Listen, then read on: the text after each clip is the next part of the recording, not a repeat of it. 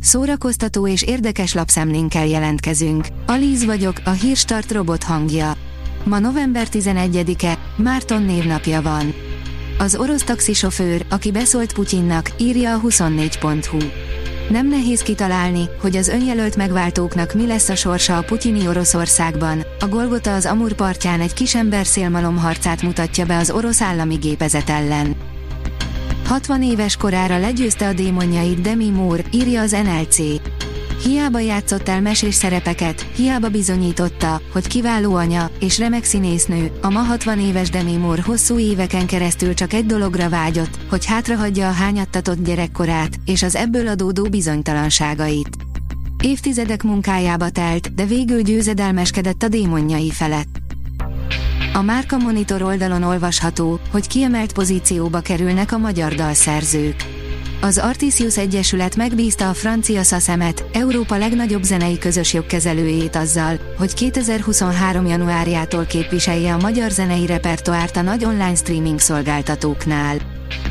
A Librarius oldalon olvasható, hogy Kertész Imre emlékérmét bocsátott ki a jegybak 7500 és 2000 forint névértékben. A Kertész Imre Intézet nem csupán tudományos műhely, hanem kultúrtér és művészeti találkozóhely is kíván lenni. A Player írja, végre megérkezett a John Wick negyedik részének teljes csinálója.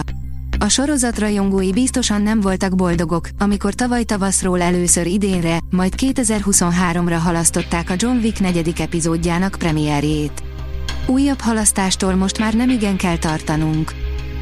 Tökéletes hétvégi kikapcsolódásra vágysz. Mutatjuk, mit néz meg a moziban, írja a Joy.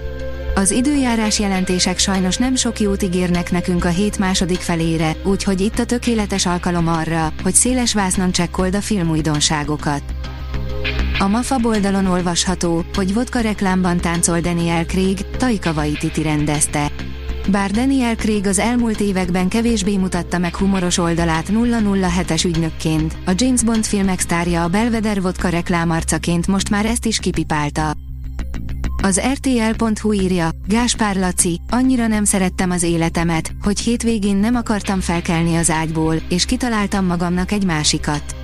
Gáspár Laci már gyerekkorában tudta, nem fog beletörődni, hogy szegénynek született, és abban is biztos volt, hogy sokan fogják ismerni a nevét. Az X-Faktor mentora nem is akart énekes lenni, 2003-ban a Megasztárba is csak azért jelentkezett, hogy aztán basszusgitárosként bekerülhessen egy zenekarba. Megmenthettük volna a világot, de átkozottul lusták voltunk, Kurt Vonnegut 100, írja a könyves magazin. Száz éve született Kurt Vonnegut amerikai regényíró, a kortárs amerikai irodalom és ellenkultúra jelentős alakja.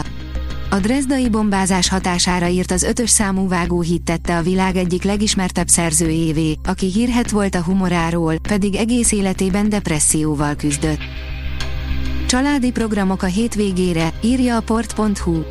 Márton nap alkalmából számtalan hagyományt felelevenítő program került terítékre, a zenétől a színházig szinte mindenhol találunk valamilyen formában libát, szóval kimondhatjuk, hogy ezt a hétvégét egyértelműen a szárnyasok uralják. A Hamu és Gyémánt oldalon olvasható, hogy öt film, ami reálisan mutatja be a brit királyi család életét. Rövid lista a brit királyi családról szóló öt legjobb filmről, amely viszonylag reálisan mutatja be az évszázados viszályokat és a gyanús szerelmi ügyeket. A Hírstart film, zene és szórakozás híreiből szemléztünk. Ha még több hírt szeretne hallani, kérjük, látogassa meg a podcast.hírstart.hu oldalunkat, vagy keressen minket a Spotify csatornánkon, ahol kérjük, értékelje csatornánkat 5 csillagra. Az elhangzott hírek teljes terjedelemben elérhetőek weboldalunkon is. Köszönjük, hogy minket hallgatott!